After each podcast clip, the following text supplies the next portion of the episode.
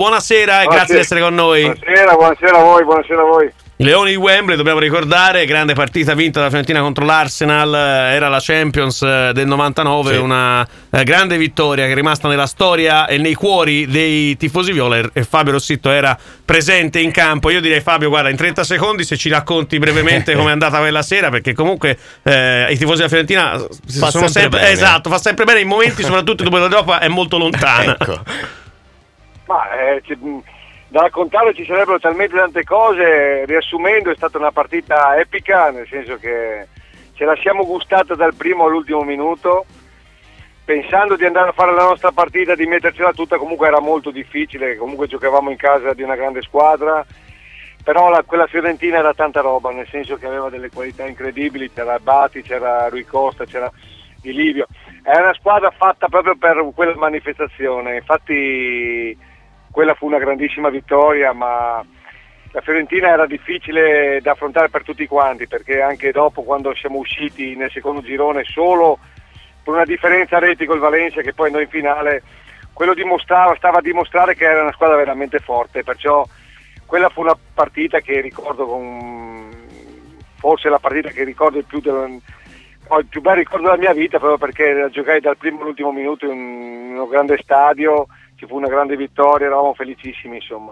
Ecco, ma non solo quell'indimenticabile notte in casa dell'Arsenal, perché Fabio Rossitto era anche in quella Fiorentina che ha vinto l'ultimo trofeo inserito nella bacheca di Viale Fanti, la Coppa Italia. Quindi io, Fabio, vorrei chiederti un po' come ci possiamo porre in previsione della partita di ritorno.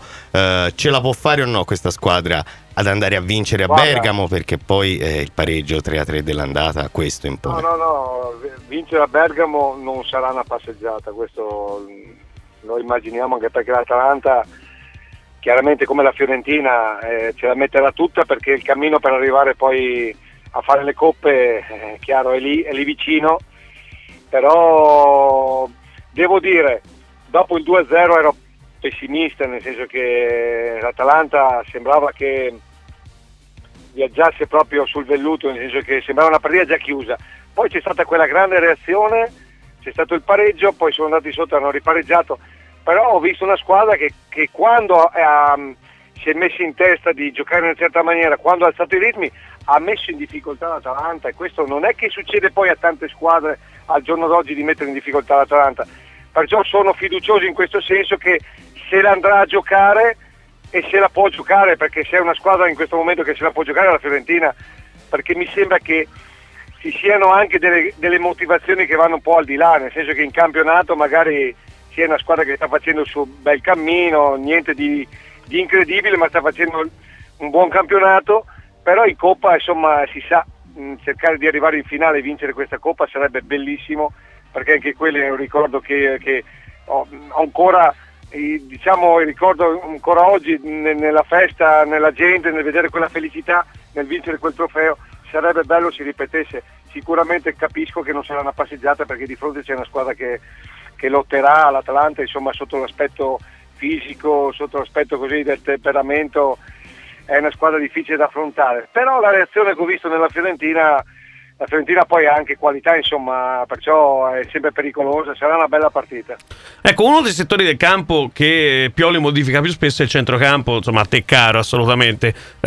Contro l'Atalanta, soprattutto nella sfida di campionato, qualcosa di negativo è successo, nel senso che la Fiorentina ha perso probabilmente la gara proprio perché a centrocampo ha trovato difficoltà con questo cambio di centrocampo da 3-2, sì, che ha portato l'Atalanta ad avere una maggioranza, insomma, di uomini, una superiorità numerica a centrocampo palese. Ecco, però volevo chiederti cosa pensi di questo settore del campo per quanto riguarda la Fiorentina, e se pensi che manchi effettivamente, come in tanti dicono all'inizio dell'anno, il regista vero e proprio, perché ora comunque è entrato Edimilson a fare quel ruolo benino, però si vede che è un giocatore adattato. Prima c'era Veretout, che era però un giocatore perso sulla mezzala. Ecco, quindi forse c'è lì un errore a livello di costruzione di squadra? Ma no, abbiamo già parlato di questa cosa. Chiaramente non è che tutte le squadre hanno un regista, cioè bisogna vedere poi come vuoi giocare. Secondo me la Fiorentina inizialmente il progetto era giocare, secondo me, a vederla da fuori, era giocare con tre attaccanti e cercare di avere un centrocampo magari più muscolare, ecco, se vogliamo dire. Si è provato a mettere Veretout lì, insomma, e magari inizialmente non è stato facile adattarlo lì perché è una mezzala, però insomma secondo me si è cercato un attimino la quadratura, l'identità ben precisa, se devo dire, a centrocampo non c'è mai stata, nel senso che si è cercato di adattare qualche giocatore a giocare in una certa maniera, anche se vedo qualità, ma al momento magari non si è ancora trovato proprio la cosa perfetta. Devo dire che affrontare comunque il centrocampo dell'Atalanta al giorno d'oggi non è facile, perché comunque sono tutti giocatori che ti giocano addosso, giocano a uomo, cercano sta superiorità numerica partendo, magari portano su anche i difensori.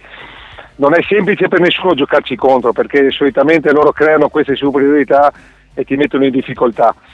Però insomma c'è stato un attimo, se devo dire, che dove da 2-0 si è andati a 2-2 e ho visto l'Atalanta andare in difficoltà, perciò io credo che la velocità, la rapidità comunque che la Fiorentina ha davanti, le ripartenze e chiudersi bene e ripartire possa mettere, e ha messo in difficoltà l'Atalanta, e possa mettere in difficoltà anche il ritorno, perché sicuramente sono convinto di una cosa: l'Atalanta non è una squadra che si chiuderà dietro e aspetterà, non lo ha mai fatto e non lo farà, e credo che questo la esponga comunque a delle ripartenze, e credo che in questo la Fiorentina abbia delle qualità come pochi.